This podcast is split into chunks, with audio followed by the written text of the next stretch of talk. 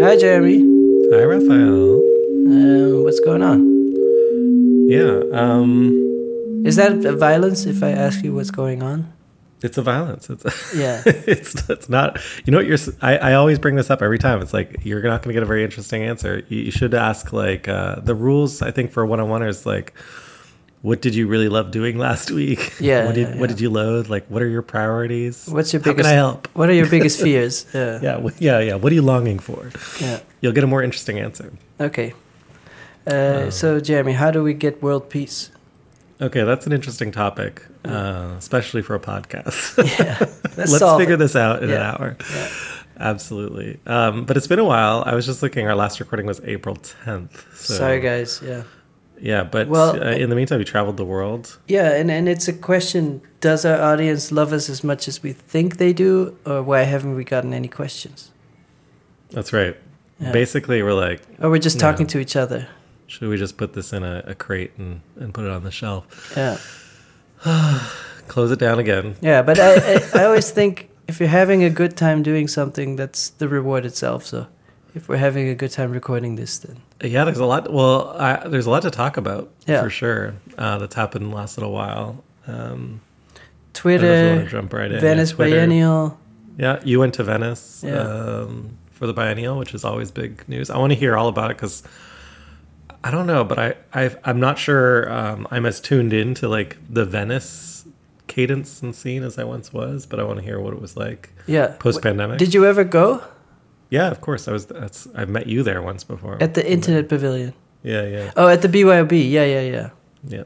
Yeah. Well, uh, to our listeners uh, who are not art world uh, experts, the Venice Biennial is the OG biennial. So th- this whole idea of you you have a big event once every two years, and artists from different countries are represented, which now is a problematic idea. And uh, so it's basically, it, it it kind of feels like an idea still from the It's like a world fair. World Fair, Yeah, exactly. yeah. Like this thing is like, oh, each country is going to bring their best and brightest. everyone has a pavilion. You know, like Yeah. let's go to the American pavilion. Yeah, and so, which I thought was a pretty cool idea. In uh, I think 2009, Miltos Manetas was like, well, these countries are kind of an old idea. Like uh, uh, we're global citizens, we're internet citizens, so let's start the internet pavilion instead of the Italian pavilion and the French pavilion and the Japanese pavilion. Yeah. Uh, so it was a cool idea. Execution maybe not as cool as the idea uh, the first time. And then the second time we did a BYOB, which was more fitting. It wasn't trying to be a classical exhibition, and instead it was just chaotic and projection. And I, that was 2011, and I thought that was really fun. Like I, I thought it was a nice summer evening. We all projected outside on this building, and it just good energy all around. And I don't know, how did you experience it then? Yeah, I remember it being a bit of a disaster because we didn't have electricity, and uh, also it wasn't clear whether we were going to be able to get off the island that was on. Yeah, I spent the night on the island because I couldn't get off. yeah, yeah, exactly. Which is one of the fun things about Venice in general is just that you can actually get trapped it's somewhere. yeah, it's crazy. Yeah. Um, and yeah, But was it a bad? It, I remember it being pretty good. Like uh, we we did project for some time, and then the power dropped or something. No, no, I have fond memories once things got going. Yeah. Um, but I think the general chaos of Venice is that everything Well, is kind of just pulled off in time. It, you know? it it's it's funny because it you can glance at it, but you can also stop and pause. And it, so Venice is an an old uh, sort of heart of civilization where there was commerce and science and a lot of activity, and it was built in a certain way around these canals and these boats. And by today's standards, it's a very inefficient city. But back then, it was the peak of a certain way of thinking. Mhm. And so it's it's very beautiful, but it's also very hard to get around. And anyone knows when you're doing exhibitions in Venice during the biennial, everyone needs the same resources at the same time. So everybody's stressed, everything's late, uh, all the supplies are and hard no to get. and like no one's from. I mean, there are people from there, but like Yeah. during that period, everyone is like a foreigner. it's like a medieval Disneyland, like a a, a, a real life Ren fair, but I, just, I think it's almost like yeah, it, but it's, set up almost it's like the a, opposite of a, a convention center in It's a in battle royale. Yeah, but it's the opposite of a convention center where you would have a trade show. Hmm. It, it like let's say um, what's that one where they show all the gadgets? the Oh, like CES. yeah, it's the opposite of that. Like CES, I'm sure like the logistics are amazing, everything's modern, everything's accessible, and uh, etc. The food probably not that great, and then Italy, like the food is great, but the logistics are difficult because everyone's everyone's basically using an infrastructure that's built for far less people and was built Yeah. 500 years ago. And also, yeah, like there is the main conference, which is the Gard, you know, Giardini or whatever, Yeah, where all yeah. the pavilions are. We should explain that. And Yeah. then there are these satellite things happening all around that are yeah, unofficial. so I've never been in the official biennial. I've always been the, outlaw. That would be a, like an ex- esteemed. Uh, Yeah. like you'd be in the top, you know, zero point zero zero zero. But it's an it's an interesting. I think the Venice Biennial is an interesting anchor to talk about what art is also because the NFT world calls the the regular art world the traditional art world, and so when you go to Venice, you could see okay, yeah, it is a very traditional. Like these buildings are hundreds and hundreds of years old, and these exhibitions seem like tried and true. The formats are, but then there were a couple of NFT exhibitions now, and none of them really felt like they went all the way, or Oh, they still at, have a uh, lot to learn.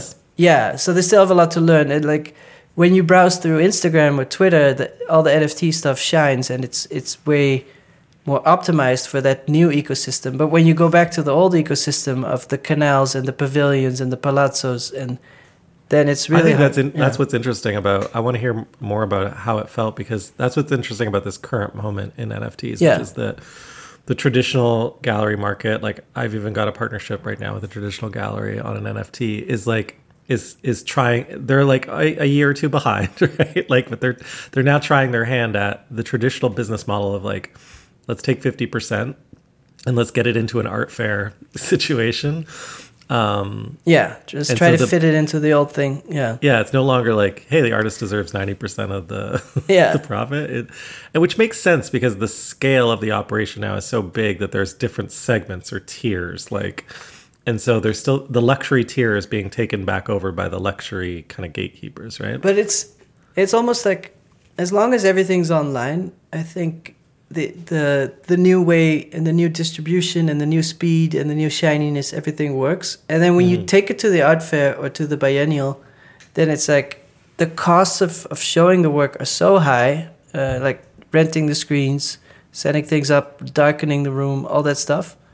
And it, all of a sudden, it's not user friendly. All of a sudden, then paintings are the most user friendly. well, first of all, it's not user friendly to set something in Venice because, like, yeah. like your Yeah. average audience isn't just hanging out.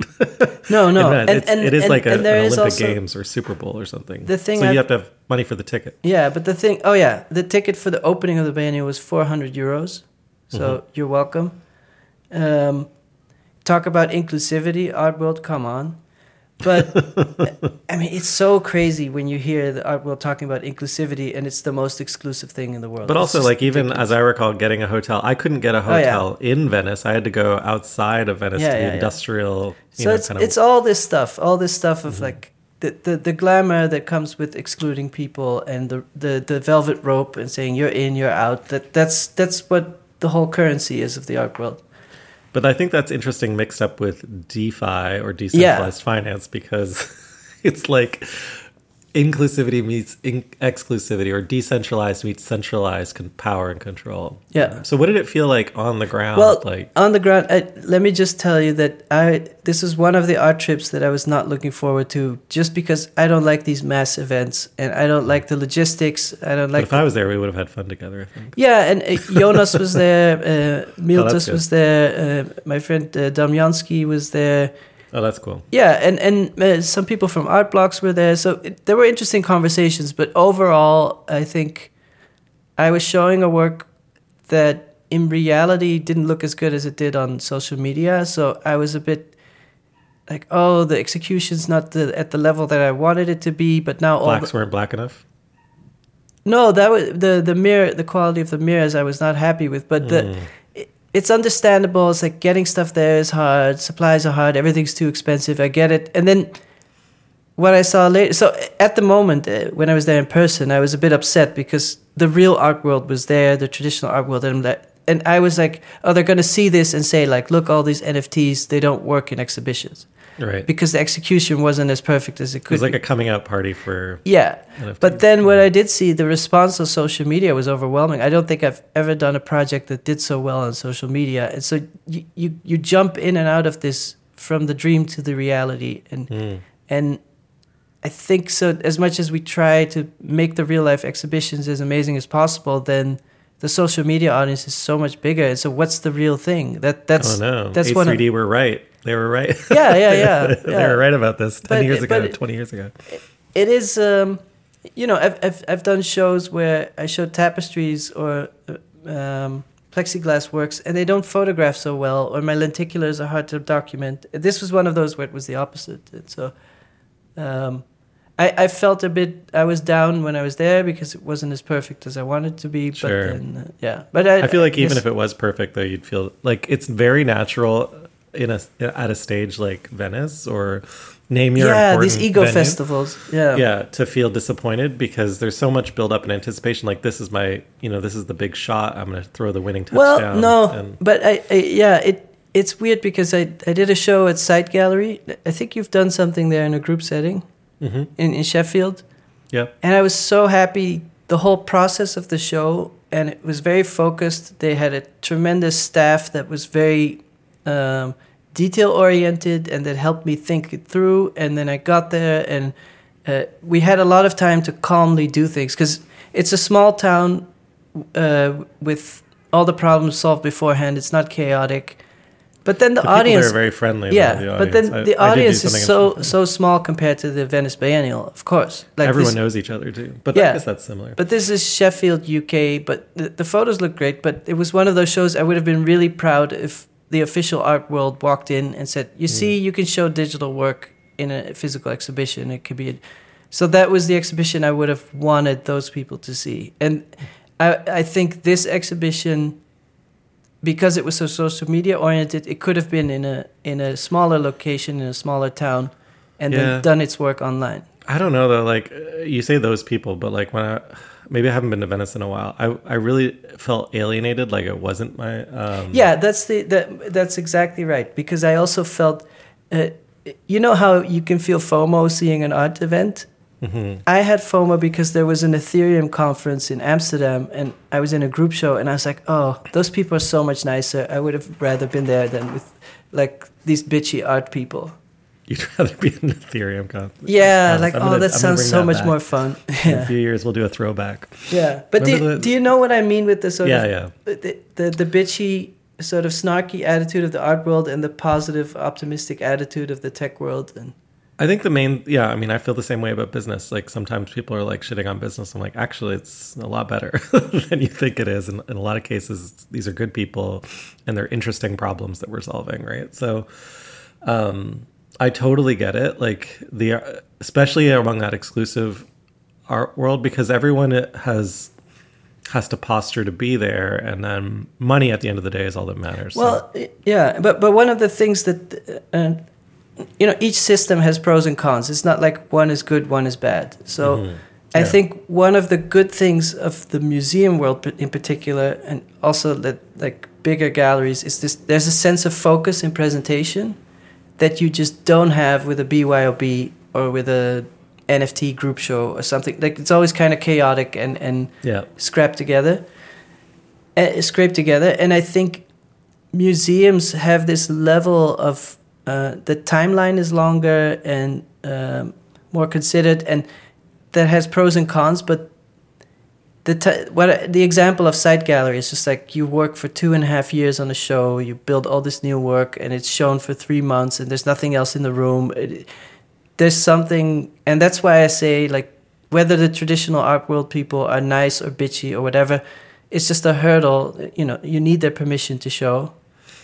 Uh, but I mean, I, wa- I want it to work. Like what I was hoping I would hear from you is that, you know, there was a there was a vibe shift. Like there's some um, humbling. The last few years have been humbling. You know, the Venice isn't the the blockbuster it was three years ago, and so they're rebuilding in a new image. That image is like one where they're inviting more people to the table. Well, and- they definitely like this uh, for you as a feminist. The, the Venice Biennial was a great success because I think Awesome. they tried to have I think two thirds of the artists were women or something. I don't know the number, but it was definitely more than half. And so it's a triumph for feminism in that sense, Mhm. that a milestone. But it's a bit. Someone was using. Um, a friend of mine hesitated for a long time to go to NFTs, and now he's finally doing it. And he his argument was like, "I don't want to w- make work for Blockbuster when Netflix is showing up." and so Yeah, If- that's if- funny on the on if- the ver- if this- like Netflix just had their worst earnings Yeah. call in history. Yeah, that's true. So wh- who knows what's going to happen? But if this social progress, in the end, is symbolic of a falling empire, it's like yes, we we have more equal uh, opportunity in a platform that is actually disappearing, that is literally sinking underwater, something like Venice. It's kind of tragic. It's like yeah, you get a seat at the table, but the, it's on the Titanic. It's an it is an interesting like yeah metaphorical or analog space for the discussion for sure. But but I have to say that and global warming is like sinking the, the country too. Yeah. you know? So net, the Netflix analogy is good. It's a good thing you mentioned that they aren't rising as fast as they used to be, and there's a lot of competition. But I think the category of streaming as a whole is not shrinking, and I don't think Blockbuster's coming back. So I actually think it's a yeah, it's actually a great example if you think about it that way. In that now the major players like your HBOs are showing up, right? and they're Um, and they're actually getting Academy Awards, and they they might show the work in theaters, but then the Academy Awards. Wow, this is all a, a lot of tangents because the Academy Awards also are losing audience until Will, Will Smith knocked out uh, Chris Rock. So I don't know. I think that's a sinking. The idea of award shows is like I know, but the, over, but yeah. the Venice Biennial does feel like an award show, and like it, Mhm. it, it, I think the thing I love about the art world is the focused presentations, and you simply cannot do that in a mega circus like Venice. It, it, it's so chaotic, I can't absorb any work. It's just too much, Mhm. And so. To me, it has more of the character of an award show than of a focused viewing right. like maybe the pinnacle is something like Fondation Beyeler in Basel, a museum like that, or maybe Dia Beacon uh, in, in New York, uh, Oh yeah, New I think Dia, Dia is a great example Yeah. of like we're going to take this thing, we're going to focus it, we're going to preserve it for a hundred years. Yeah. and so that's state. to me the true beauty of the art world, outside of all the the bullshit ego battles and whatever the downsides, but the true thing the art world still holds that uh, to me no other space holds is this sort of uh, they're really for me spiritual places for atheists. They're, they're churches for atheists. So you can go to any city in the world or any country and find a place of contemplation and that's the quality that is very hard to find on the screen so i think the art world still has that and, and there's something about that It's maybe a- that's a good segue into Yeah. this other, the other part of the conversation. but it's here. it, it's a beautiful thing but the the venice art experience has nothing to do with that contemplation it's just it, it's it's a giant circus it's a it's a carnival it's filled with things as much yeah you know what i mean No, I, I do, and I, I I don't think it's going to go anywhere. In theory,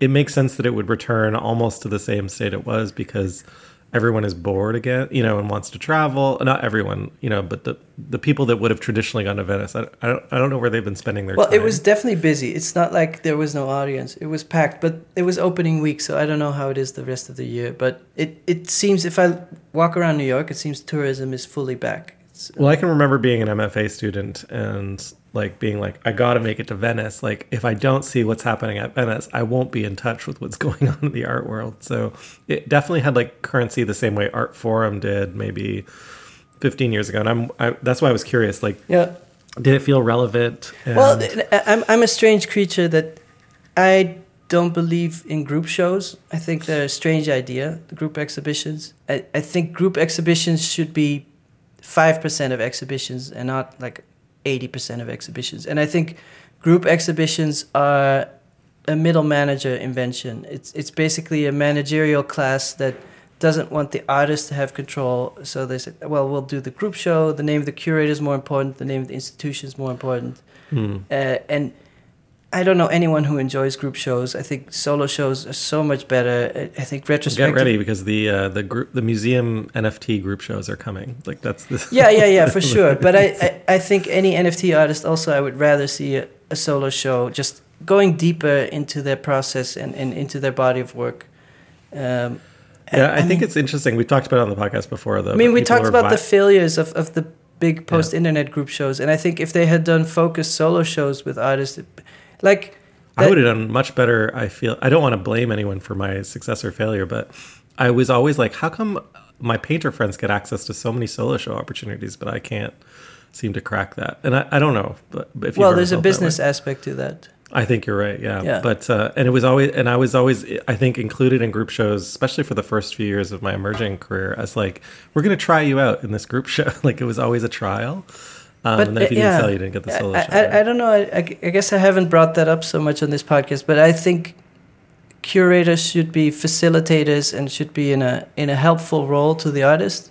Mhm. And I think group shows are more about putting the curator in the forefront. It's like this is my my essay, this is my Yeah, thought, and the, and, uh, and the Hans uh, Ulberg, uh, yeah. yeah, yeah, kind of school of thought of like, here's my. It's basically a catalog But that you it's- want to go. in. if if NFT is all about cutting out the middle person, then um, the curator is such a middle middle managerial. I don't know. I don't want to. I, I guess I don't want to generalize, but as a, Why can't both exist though? I think no, it, know. uh, because there's limited physical space. I think if a Mm. museum only has that much space, I would rather see solo shows as as a not only for me as an artist, but also just as a visitor, as someone who enjoys exhibitions. Well, most of the time, solo shows at a museum level are survey shows, right? They're not usually new commissions, but sometimes they are. Yeah. But if they're a new commission, it's No, like but a if if you look back at some of those big uh, group internet shows that I wasn't in and I was upset about, like uh, Mhm. your friend Omar who ignored me. you continue to Yeah. cite this like one show yeah, yeah, yeah. No, Internet no, I superhighway thought that show. toured to Chicago also. at Whitechapel. That show, Yeah. it it didn't tour to Chicago. But what if that Whitechapel show had been an in-depth solo show of JODI or an in-depth uh, solo show of uh, name an artist? I, I think it Yeah. would have been better. I don't know. I think that it's a yes and there should be. But the the and didn't happen. That's my point. no, Like, the end has never happened. yeah, the, people are always like, "Oh, what's this post-internet thing? Let's do a big show," and then they do a group show. But I think even so- the first wave of internet artists who should have had their like i mentioned survey exhibitions by now have not had their major survey exhibitions they've had like moma collect a piece kind of thing so yeah, the i mean the Stedelijk has they, have they done a, a solo of jodi yet no.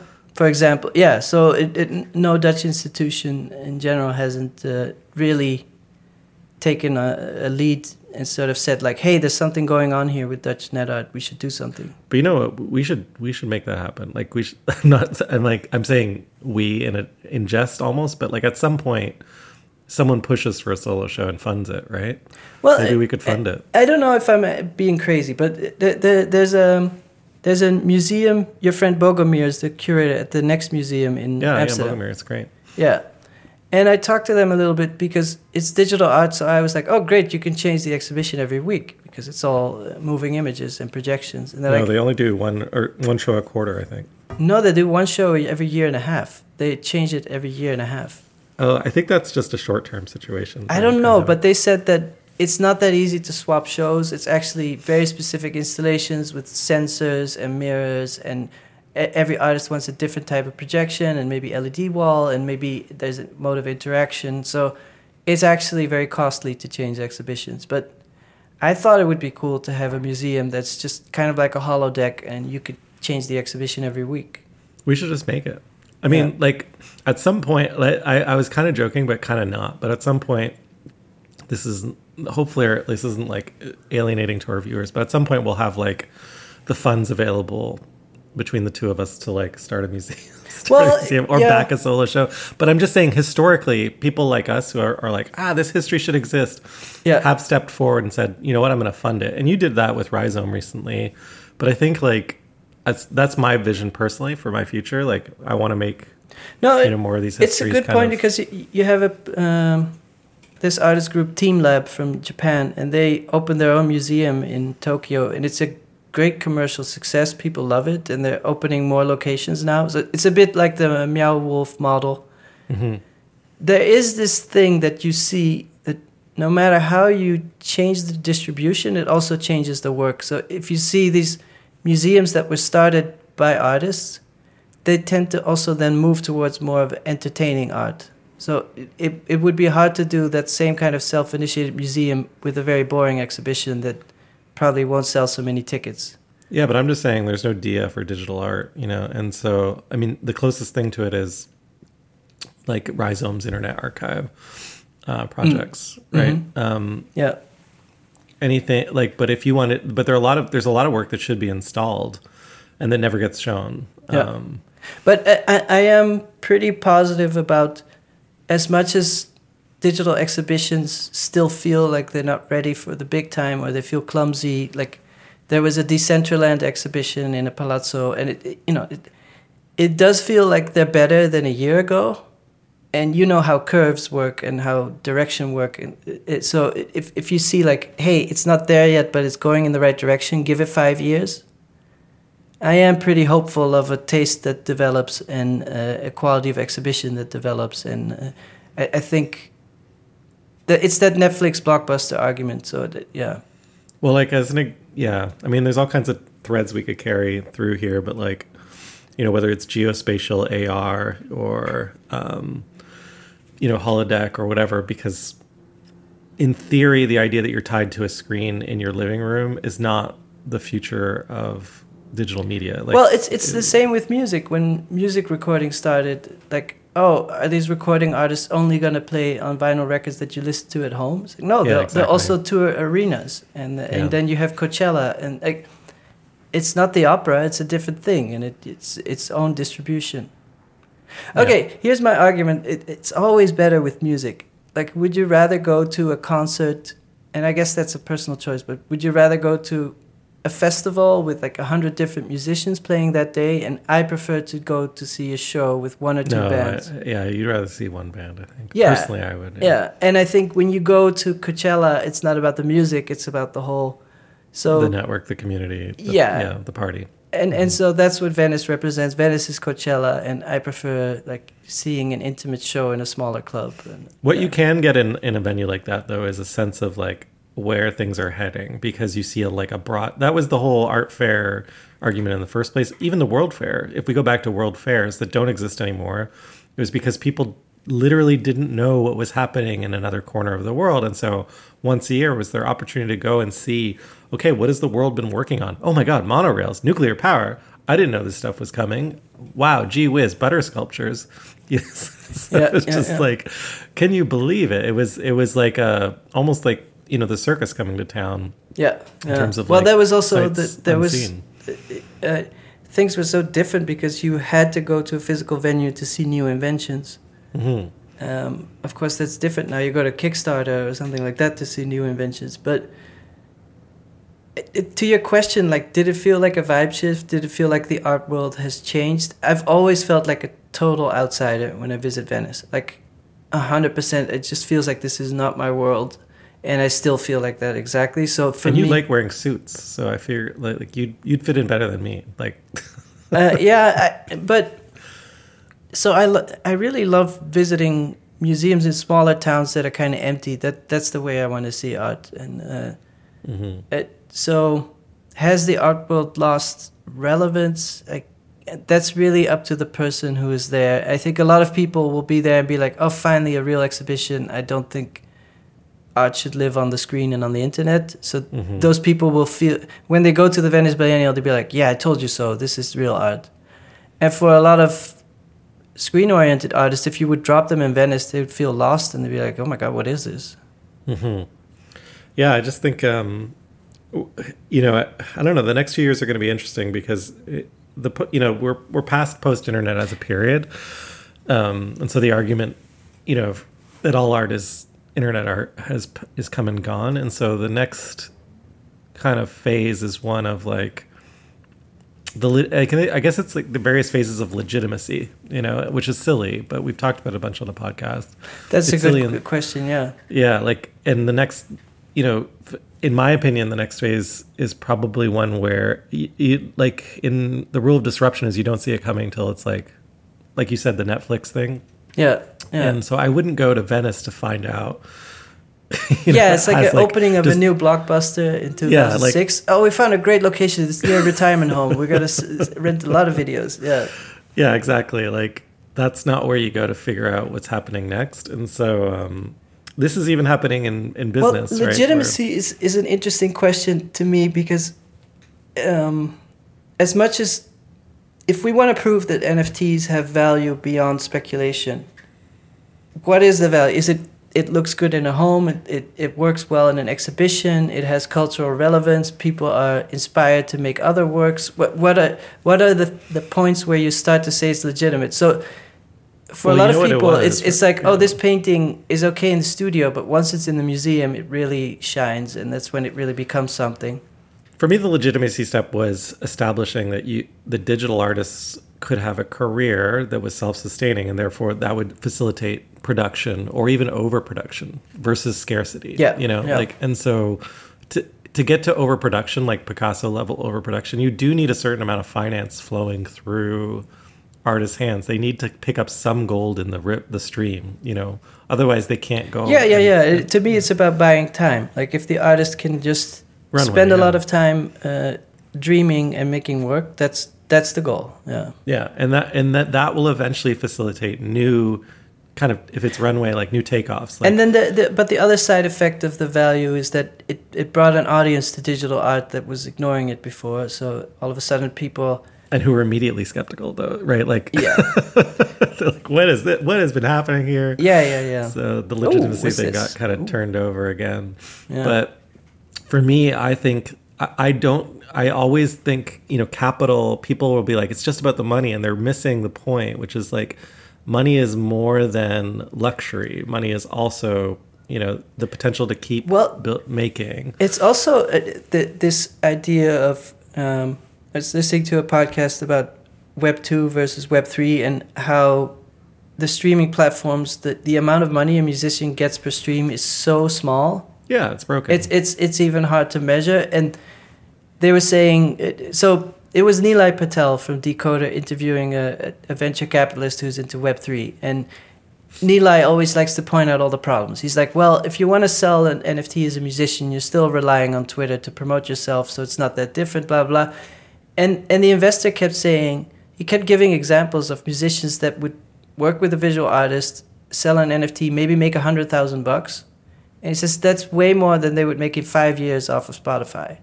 Yeah. And as much as there are flaws with NFT, it's like if Web two the, and and the gallery system they just keep holding back so much capital that the artists are starving.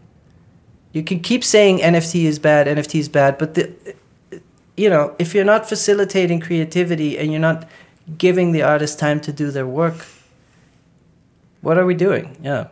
Yeah, I think musicians are a good example because you know some of the musicians you loved probably meant like ninety percent of them ten years ago are no longer practicing musicians, even though they were in the top you know charts, and you would Yeah, and, and examples of musicians from the beginning of the 20th century until, let's say, the 90s or 2000s. th- They just never got their royalties, and the the the, the business was so mafia-like that they never saw any check.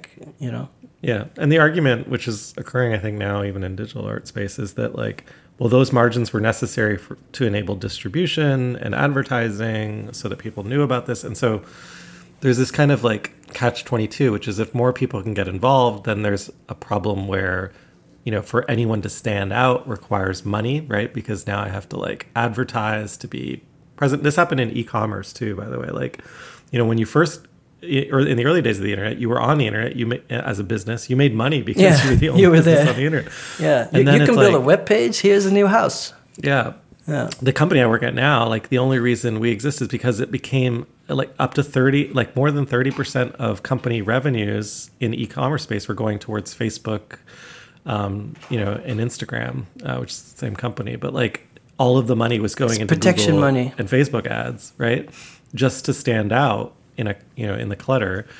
And, you know, there's some people like um, Jason Fried at Basecamp who, who called out Google for basically Yeah, I remember. Yeah, yeah, yeah. you know, holding companies hostage, you know, in this like kind of racket, very similar to a mafia. Like, Yeah. have you been watching this show Tokyo Vice on HBO? no, I should. Yeah. Well, you know, like it's you, yeah, you'd love it. It's Tokyo in the '90s, but like the mob runs anytime there's a successful business the mob shows up and says like hey like here's a small business loan and guess what if you're successful we're going to want more from you and we're going to protect you but actually if you don't partner with us we're going to you know destroy you and kill you right and but essentially that is how google and facebook act um, Yeah. Yeah, like you, you can you can have a hundred percent original name that would show up first on Google, but Google will actually let other people buy those search results. So Yeah. Yeah. And it's not that different from, you know, Spotify or even in the art world, like, you know, certain museums or galleries like holding the attention because they because in that in that world where anyone could be successful, for you to be the one that's successful, you're gonna have to pay your your tax. well, it, it, it's there's there's always a current system, and uh, a lot of people are invested in the current system. So if if a lot of people bought a Rothko for a lot of money, they wouldn't want the museum to say, well, oh, actually. My bad. Rothko is actually not that good of a painter. We found someone that's way better, and your paintings now are worth nothing. They don't want that to happen. yeah, they have to protect their investment. Yeah. So why would they want to change art history, or why would they want to all of a sudden say like, "Hey, paintings are irrelevant. Actually, digital images have much more cultural impact because they can spread." Why would they want that to happen? So No, yeah, exactly. yeah, It does bring us to like the segue if we do have time for it, which is like this Twitter uh, sale to Elon Musk. And we need a a, a segue sound that goes. yeah. but it, it is kind of on the same you know wavelength that we've been discussing because so Elon Musk has basically put forward a proposal, and I think it's going to go through to purchase. Twitter. Well, this was another thing where the naysayers kept saying he, he, first he bought he bought stock, and they're like, "Oh, they're never going to let him do that." Oh, actually, he did it.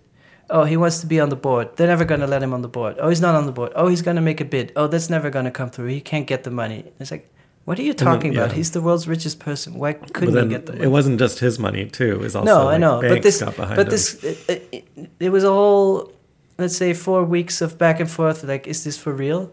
Because he's also he likes to troll, he likes to joke.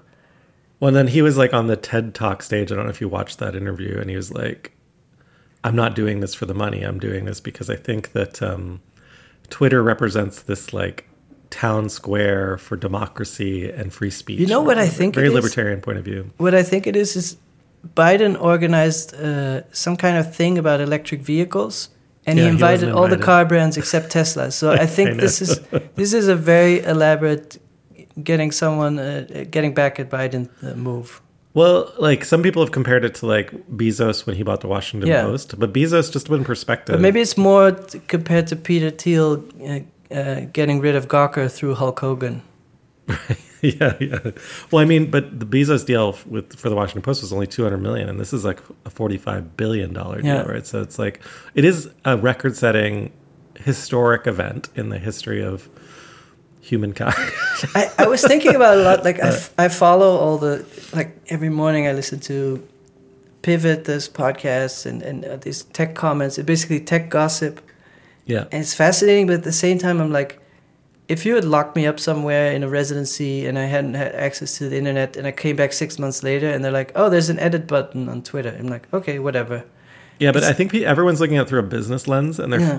but and then Musk keeps saying this is not a business decision. In fact, I don't even think this is a good business decision, which I think is really interesting because we're so used to that being the reason. Well, he just wants do Trump things. back on Twitter, I guess. Well, in a way, it's also like I don't think you're wrong, in that it's not Trump back on Twitter. It's like potentially a presidential run for him in some way, like because ultimately he's Mm-hmm. Well, getting behind the um, First Amendment, right? Like Yeah. he's getting behind the American Constitution and saying, "I stand for this," and he'll own a platform. Now everyone's like, no one's on Twitter, but there's still 250 million people that actively use It has the a big effect on the the cultural, on the zeitgeist, on the on the the cultural awareness of ideas. But it's just a very it's interesting because I I hear that most Americans don't use it, but like if you're on there, it's more active than No, but it's the news ticker for yeah. mainstream media, so they're constantly picking up uh, new. I know. And so would there. you bo- would you bl- bet against Bloomberg in like the 90s? Yeah. No, you probably Yeah. wouldn't. And so I think like I don't know, I think uh, where am I going with this? I think it's a, it's probably looks like a stupid business move, and maybe it will remain a stupid business move. But from an ideology and like But brand how- standpoint, what it's I find very move. strange in, in all the comments on Elon Musk is like how it, business is kind of a numbers game, just like sports is. So you can measure if someone is good at business or bad. Yeah. So why would you doubt the most successful business person? Like why why would you immediately go like that's a bad idea? Don't you think he's better at business than you are? Like it's kind of arrogant to say like I know business better than Elon Musk. Well, I'm definitely not pro Elon because No, no, that's know, not. But that's like, not my point. But my yeah. point of people looking at it saying like, "Ooh, that's a bad business move," but they're not as rich as he is, and business is a numbers game. So why would you think you know better than? hi- Like for for uh, when he's saying it's not a business decision for for yeah. Jeff Bezos to say or, or Bill Gates to say it's a bad business decision, I would trust them. Like, like, okay, maybe they have a point. But for you, Jeremy Bailey or Kara Swisher or whoever, you're not that good at business. Well, I think it's equivalent of like the and the, like definitely our audience is gonna like switch their tone on me after I say this, but like you know when Bill and Melinda Gates Foundation set out to like cure malaria or find like treatments for malaria, I think Elon's thinking about it through the same lens. Like this is like up, there's like an endemic problem Yeah, in yeah, yeah. America, and we need to fix this. Well, And it's like an anti-cancel culture move. yeah, and like like regardless of that opinion, I think the person who owns the media, and this is where it comes back to that Netflix conversation or the, you know, old media Yeah, versus new media.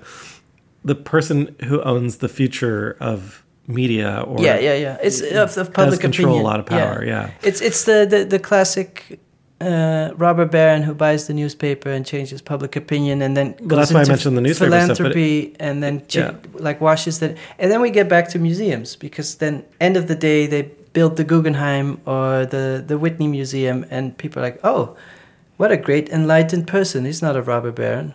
Yeah. Yeah.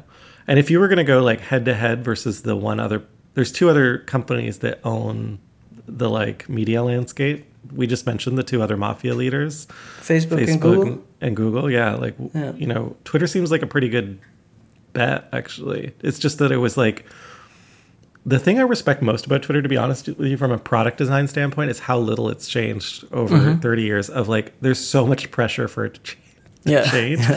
and like Reddit, you know, like Reddit is another platform that people have compared to a cesspool, but Reddit like remains the same and remains kind of like functional for Yeah, like yeah. a very loyal following. And it's an incredible knowledge resource about very detailed, obscure stuff, like, like oh, how to, how to uh, fix a broken lamp of this type. Like you can find it on Reddit. Or there's so many.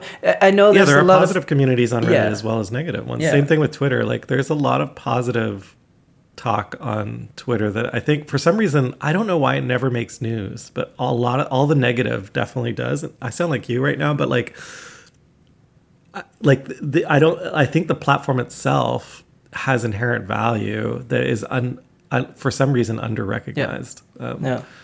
And it's not it's not No, definitely it- not where you go to share your family photos. It's a completely different But product. maybe back to NFT. Like until NFT, I was sort of on a social media diet and I was reducing.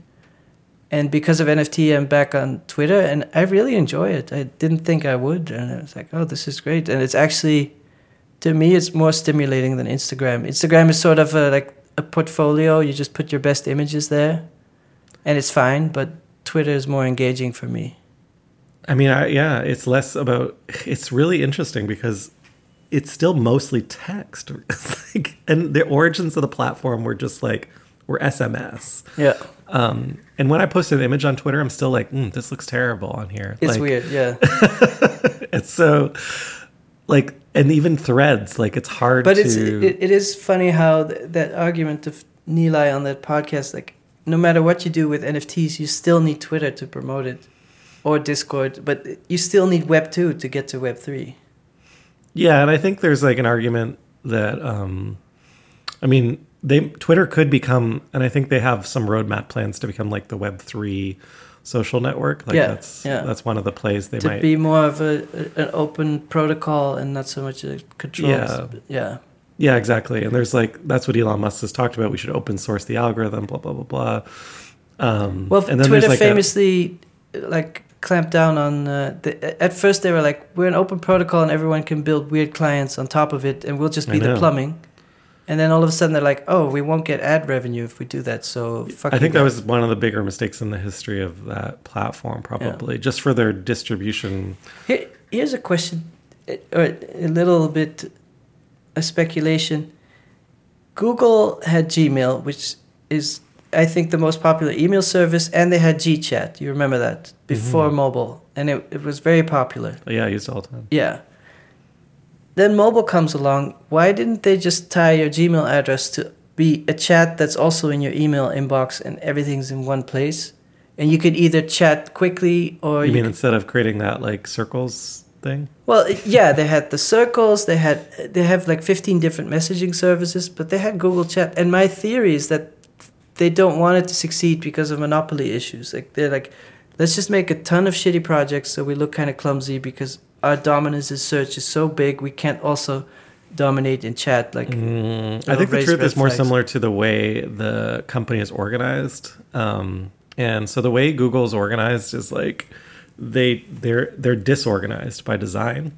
so like they have different innovation kind of projects that are red that are co- I, like I don't completely agree. separate. Like they had Google Wave, which was like Slack and and Google Docs, and they dropped it and.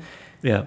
and they have Google Docs, and they're very focused with that. Like it's it, their productivity suite. They don't have a, a Yeah, but that's one part of the organization. no, no, I know, but they don't have like five different office suites. They just have one, and somehow in chat they could have Mhm. been bigger than WhatsApp. I think. They could have. The other thing that sometimes happens is the technology is just not like um, wouldn't function and like, but that, that would be hard to believe with Go- that Google can figure it out technically. You're right. I don't know.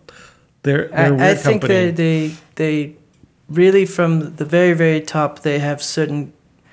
Uh, uh, what do you call it? Directions in the in where they're like we can't succeed in this, so let's obscure by making some clumsy projects. But how do you use uh, Twitter? Like, if we go back to the Twitter thing for a second, like you post updates. Um, do you engage in conversation or do you No, do you do no. searches, hashtags? No, I, I just the post hashtag. stuff. Remember? I right? just post stuff. like I I thought what was brilliant about the original product roadmap is they were the one of the first companies to say, "Hey, we're not actually going to have a product roadmap. We're going to look at how our users behave." Yeah, yeah, and And then we're gonna- and, and the third party clients they took a lot of ideas from those as well. Yeah, and I I mean, and so for years that's why there was no evolution because the culture stopped evolving on on Twitter as well. But early on, they were the first to standardize the hashtag, the first to I mean, this idea like, that products have to change is ridiculous. You don't change the scissors and like add features to the scissors. it's like these are good scissors. We don't have to put Bluetooth in them. So Yeah. if Twitter's good at what it does, why the hell would you add features? Uh, yeah, you don't need stories, and you don't. Well, I think that's one of the reasons it's successful now. And I, I, I, I mean, if I was in this position that Elon's in, I would strip it down to the essentials and make it open source again. Like that would be my play. Well, the, yeah, and then the problem with open source is you get spam. Like, it, that's the problem with email. Like, you can't open source the the Gmail junk al- algorithm. Yeah, but we need a communication protocol that's open for the internet. I, and like, so that's me being pro Elon for a second. That's me being pro email. It's, I mean, that's what email is. You're right, and then spam kicked in. But you even can- email, you could argue it's still pretty centralized because running your own email server is really hard. And if you end up on spam lists, like no one gets your email, and then you, at the end of the day, you switch to Fastmail or Gmail. no, but the reason I bring it up is no one's like, we need to control hate speech on email, right? Like, yeah, yeah, yeah. like that is not happening Well, it's it's not a broadcast thing; it's a one-to-one thing. So that's why know, WhatsApp doesn't come up as much in the hate speech argument. Where there's actually a lot of viral content on WhatsApp, but it's not so visible. Yeah.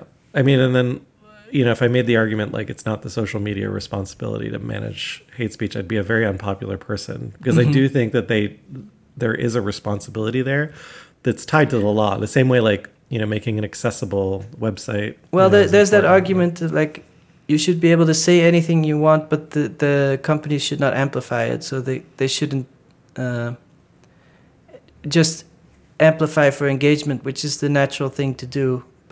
If you start amplifying the stupidest things because they get engagement, that's when they're complicit. Yeah. But if we double back on everything we've been talking about, like, that's why the argument eventually comes down to the algorithm, right? Like, Yeah, it, the But if it was just inherently biased. chronological and who you follow, they would lose a lot of uh, viewership. but who cares? Like if they're not looking to make money, Yeah, right? Like, so that would be the argument. Like it's private, we do whatever we want. Everything's uh, chronological feed, so there isn't even an algorithm involved. yeah, There's no trending topics. It's just the pure feed. But then you're back to RSS, and like it's too boring for people. They don't use it.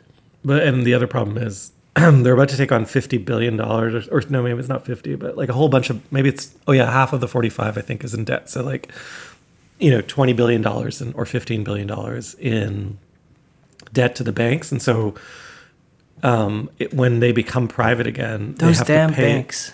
They have to pay the debt, and so they do need revenue to, pay down the debt. Apparently, you know, so there well, then you be get back to the art world. It's like who Yeah. owes uh, what to whom, and uh, yeah. Mhm. Yeah, that well, how is an interesting question in the art world where I think I'm very happy with NFTs at a smaller price point that you, you make a generative work, they're 500 bucks and everybody has one and you don't have this feeling of debt. It's like, hey, I collected you, now you should behave a certain way. Mm. But the classic art world definitely is like, hey, I collected you and why are you doing this? This is not what we expected. And Like, have you ever felt that pressure directly? No, I, I'm not at that price point, but I, I do think it, it, it's not directly telling you what to do, but it's like uh, someone used this term, the gentrification of the mind. And so you know, if I do a certain type of work, there's a higher chance of an institutional show. If I behave a certain way, if I, it's just, it's a system that just generates a certain tone of voice. hmm I don't know if that's too vague, but I, I think it's like a, a culture of politeness, I guess. Yeah, I'm just trying to figure out like, how much of it is self-imposed versus Yeah. externally imposed. Yeah, yeah, yeah. yeah. Like because, like, if you feel the pressure without anyone saying anything, or whether it is actually, you know, push people, public opinion Yeah. pushing you, or the Yeah, collector yeah. pushing you. yeah. Um, I guess that's the same for a popular music artist who feels the pressure to write more hits in the same style. yeah, it's the old dot painting argument that we've made on the podcast before. You know, keep selling those dots, kind of thing. Yeah. Um, I guess that's not different from music, which is at a lower price point and higher volume, but it's like, hey, can you make another song like that? It did really well. Yeah, like I don't want multigrain bread. I just want white bread sliced, you know, half an inch thick. Yeah. Keep but doing that. but overall, if if um, if Twitter put some questionable political candidates in the U.S. and then that results in the U.S. becoming more aggressive and let's say international problem, would you stop driving a Tesla? I mean, I've been getting so much heat for the stupid Tesla, and that was my biggest fear. Firstly, I know. I, I, I love this a topic superior because I, I know you want to be nice, so it's, it's your deepest desire. Yeah. if there was an equal product, and it like people, yeah, uh, it's it's funny because most tech companies traditionally, ha- whether they believe it or not, they've always said they were progressive. So you can buy a MacBook and say like, yeah, they're progressive, even though they they don't pay their employees enough uh, in in China or whatever, and suicide, all that stuff. They still are like, yeah, yeah, yeah, we we're good people. But Elon Mhm. Musk is just kind of like, okay, fuck it, I'm not a good person. hmm yeah, yeah, and the, I mean, but a, company is not just the CEO, you know. So, but I get it. Like, Yeah, I'm just curious because that was one of the arguments of him pandering to the right wing, and they're like most of the Tesla customers are environmentally conscious people, so it's, it's like kind of off-brand in that sense. very very off-brand. They've just managed to create like um end-to-end product that's superior, right? And it's hard to explain that unless you've Yeah, but I, I think so far it's like okay, you know, Google is has some problems, but you, you're not embarrassed to say I use Google. Yeah, yeah, yeah, yeah. But that's probably. Do you think so? Is that what you think is going to happen with Twitter next? Is I like- hope so because I like seeing the cringe in you. That's all I Like can. I'll have to get off of Twitter. Yeah. It's not like Zuckerberg's a, like a shining example of humanity either, right? So No, I know he's the worst. we could be in for like just a complete. To me, reset. Zuckerberg is the is the opposite of an inspiring person. I don't know what the opposite word is, but it's like, ooh, I don't want to be that. Well, where are yeah, where are the tech leaders that are you know inspiring? Uh, We've talked about this a couple episodes ago, where it's like it's it, it's in ruin. Like there's nothing left of like you know the the like the the Steve Jobs halo effect coming out of the Yeah. at the turn of the century is now exhausted and I find the, the the, the art blocks people really nice. I, I think that's Well, a nice uh, group. like if I said to you like are you exp- inspired by the head of Shell Oil like in gas or BP or something you'd be like who the hell is that like of course not they're horrible people I think that's the level Mm-hmm. This is my hot take that's the level we're at with tech CEOs but a lot of where, like- people uh, do think like, oh, I want to be the next Steve Jobs, even though he wasn't a nice person. But they're like, oh, I want to invent the next iPhone. I don't think that anyone's saying that anymore. I think that's over. Like, Yeah, that, yeah, yeah. you know. So now, it's an exciting time in that way, and that there's room for. Well, isn't Web three more grassroots and like everyone participates and every or th- that's kind of the mantra. Whether it turns I out think that that's why. I think that's why there's traction behind Web three because people are looking for new Yeah. icons and and Yeah. new ideologies. But like a sharing of prosperity and growth. but maybe that's also a good sign that this is a stupid move. Soda's pissed. It's okay. We all live in, in worlds that are filled with noise. Kristen's here too. But like, I think that may be the argument against Elon that Elon is out of touch, right? Because that iconoclast era, like, Yeah. is over, and yeah, it's well, time- it's it's it, back to Venice. It, it's a little bit like the art world is dealing with uh, getting away from the the white male uh, star artist, yeah, and yeah. Quietly, you know, but this have been. but it's still it feel it feels like they change the actors on the stage, but it still feels like the, the puppet masters are still the same powers that be. It, Mm. Nothing changed there. So, um, yeah, At the end of that WeWork show, you know, show that we were talking about last week, Masa, who's the head of SoftBank, you know, kind of makes a call to um, Adam Neumann's wife. Adam Neumann was the CEO of WeWork, and he's like, I asked Adam, you know, who wins in a fight, the crazy one or the smart one? And you know, Adam Neumann had originally replied the crazy one because you you know no one wants to fight a crazy person, and then his wife responds like, I would have picked the smart one, and then Masa's like, ah, that makes you a much better person than Adam, and but it's a trick question. Neither is right. The person who wins in a fight is the one who has all the money.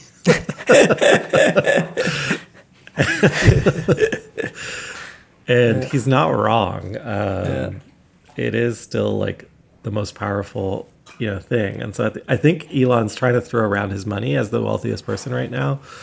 Um, Well, if yeah, he loses it, you I, know. I guess he wants to give the money some something to do. Yeah, But I think the same thing's true in the art world, and that's why we need new people with money. It comes back to our original argument, Yeah. this, which is like if you're against the idea of a few NFT artists making a lot of money, you might be against a changing of the guard, and maybe, you know, of course, well, power and, co- but, corrupts. it, it, I think every decade the art world was used to like little little changes. Like, oh, we're getting rid of sculpture this year. It's all about painting. oh, this year we're going into performance. But it was always the same uh, puppet masters. It was always the same control levers. And this is just such a shift, and so it's very easy to say like, oh, this all looks like uh, Netflix cheap cartoons for kids that generated 3D images, and it's very easy to just. It's such a big shift. I think, yeah. Uh, to me, it's it's such a big shift because it's also. Uh, like you, Yeah, but, it's like- it's like going from art house film to TikTok, and you just can't use the the old lever, uh, the old measures. You can't say like, well, how are you building the story? It's like, what are you talking about story? And like, Yeah. But imagine you and I lined up and we found like all the internet artists with we got a million dollars from all of the top, you know, folks who wanted to support internet art. We had a fund that was like a billion dollars large. I think we, you know, people would pay attention. That's all, like if we did a Twitter takeover of the art world. yeah, Um, uh, yeah. and I think that's going to happen. Um, not necessarily led by you and I, but this is like a funny thing to put on the podcast. But like, I think at some point, someone like that's just that's the way these things work, right? There'll be a a push, and But it's also the the the, uh, the script. the idea of taste is sort of like a shared agreement on uh, which aesthetics are okay and which are not. So let's say that everyone agrees oak floors are tasteful, and uh, like uh, let's say that like cheap vinyl floors are ugly. Like everyone agrees on that, and so we could say good taste is like expensive wooden floor. Mm-hmm. Like, and everyone in the world is like, if you buy a house and it has hardwood floors, and everyone knows that house is more valuable. Yeah. But now it's like someone is saying like, actually, tinfoil on the floor is more valuable than hardwood, and people are like, but tinfoil is awful. and so it's it's such That's a a, shift. Yeah. Yeah. Yeah, but you also have to have the money to put in the new floor and like yeah, hire the interior designer and stuff. And, like and but actually, this one is like actually, and the floor is is uh, on the wall, and the wall is on the floor. yeah. maybe too many changes. yeah, yeah, yeah. Yeah, and I've often I think we've talked about this too. Is like I've often felt like I was maybe a little bit too ahead of the curve. Our audience is probably further ahead than even you or I, and so like, but uh, the, eventually the curve catches up, right? The, the Like- thing that I'm a little bit old fashioned is I, I still have a hard time accepting stills as a digital image. I think moving images are very easy to accept as a digital image because they move. You can't put them on a any other material than a screen. Mhm. I mean, you can project them, whatever, but they, they you can't paint a moving image. But when it comes to making stills, I'm still like, I, I, made a series of corners on art blocks, one drop, and I put in the description like, oh, you can execute these as a mural, and I still feel like, oh, that the NFT would be an instruction that can be materialized in different ways. So I still, it, no pun intended, I still have a hard time accepting digital stills. Like eh, maybe I'll get there, but because for a lot of people it's like, oh, it's great, it's on my screen, that's all I need. yeah, I don't know if you you see feel a difference between moving images and stills as for me, digital like, images. Yeah, I, I would go one step further, and I think unless, yeah, it, time base. If the time base, for me, the time base, it's important that it's more than one can experience in a single at a single point in time. So, I do like I obviously the loop or the GIF is what people often refer to, but some of my favorite internet artworks take place over, you know, many weeks or even months, or or persist for years um, and change over that time scale. But I do think time based media, which is kind of the way some people used to talk about when I first started in in digital art, is is a good way to think about it. Like it's if it's fixed in time, it's hard to consider it digital for But me. uh, yeah, but it, it, to me, there's a couple of interesting things. But one of the things that I find interesting is that the moving images just make a lot of sense, Mhm. and the still images somehow have this feeling that I love. That you're like you're not sure. You're like, is this enough? That you know, your teacher had that thing. It's like, why go beyond the sketch? And you're like, yeah. and you're like, this is ridiculous, but it's kind of good. And I, I love that feeling where you're like, I can't explain it, but I think it's done. And you know what I mean? No, of course. I- Yeah. but I, and so I- it's yeah. it's very easy for us to envision a multimedia work that is like an installation with projections and sound, and there's a political story, and it all makes sense. And then someone is just like, oh yeah, I made this uh, image of a chair as a as an NFT, and it's just a chair, and you're like, but that's not a work.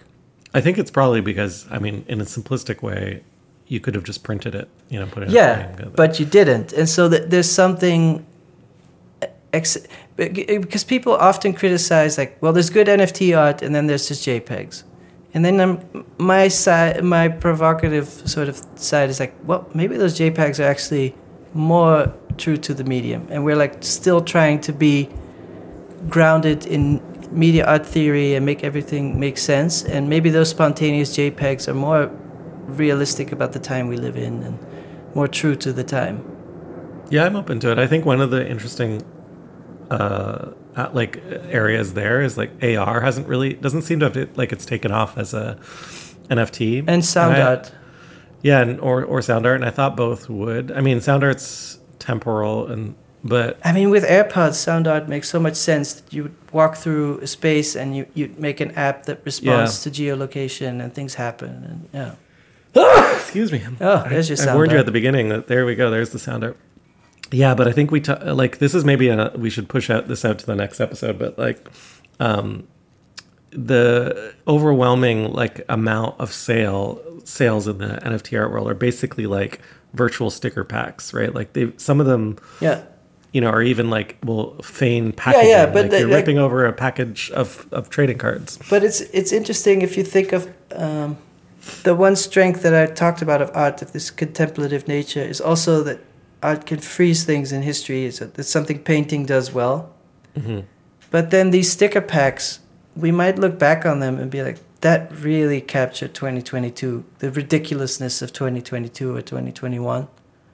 And all those installations at the Venice Biennial didn't reflect the time they were made in. Like they could have been made in the 70s, they could have been made in the 50s. But those Mm. sticker packs were so 2021. And Well, someone is going to pick out like the best stickers and put them, you know, in an archive. And Yeah, but so traditionally we feel like if you want to immortalize something, you paint it, and it's it's canvas on oil, and and maybe now we're at a tipping point where we're like, actually, those JPEGs are so much more visible, and they're stored uh, in a decentralized manner. They're they're there forever. It has more permanence than oil on canvas because the oil on canvas works are shown once every ten years when they're taken out of the vault, and they're just kind of invisible. Mhm. Yeah, and who cares if we make money? But I did say that it was all about money.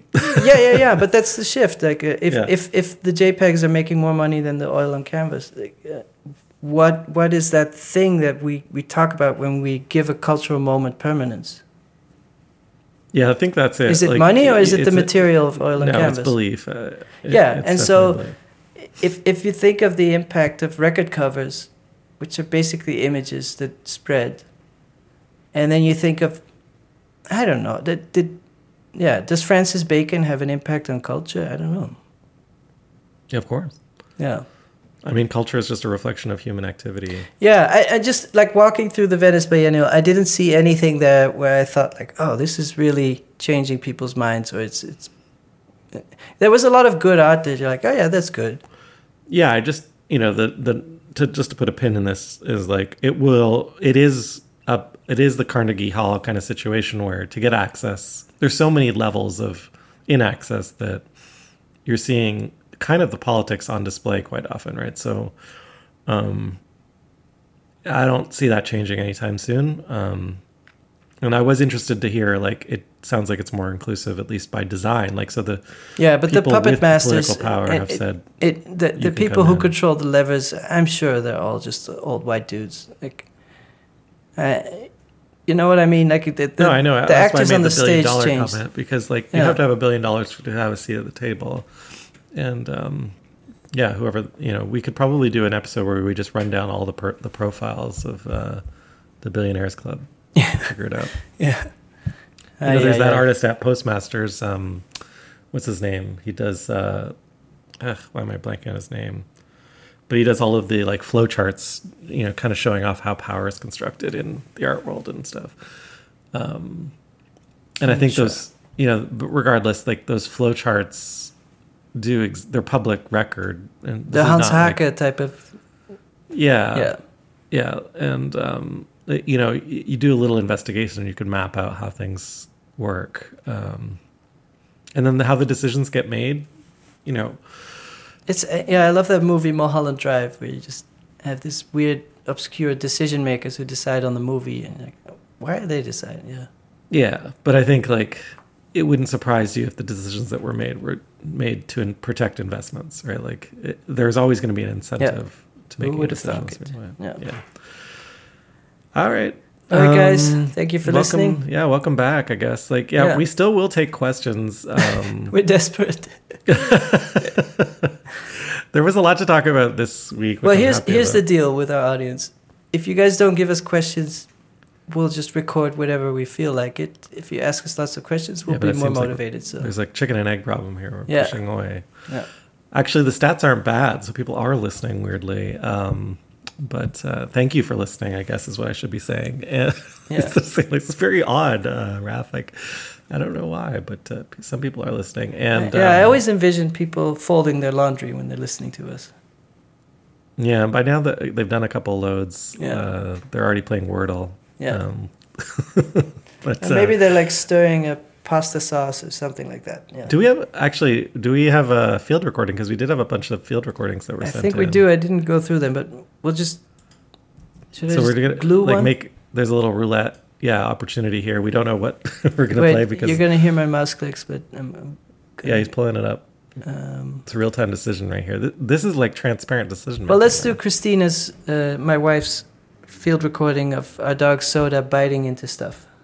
Oh, okay, that's a classic. Yeah. okay, All right. Soda makes appearance as a co-star. Thank you, everyone. Thank you. Bye. Bye.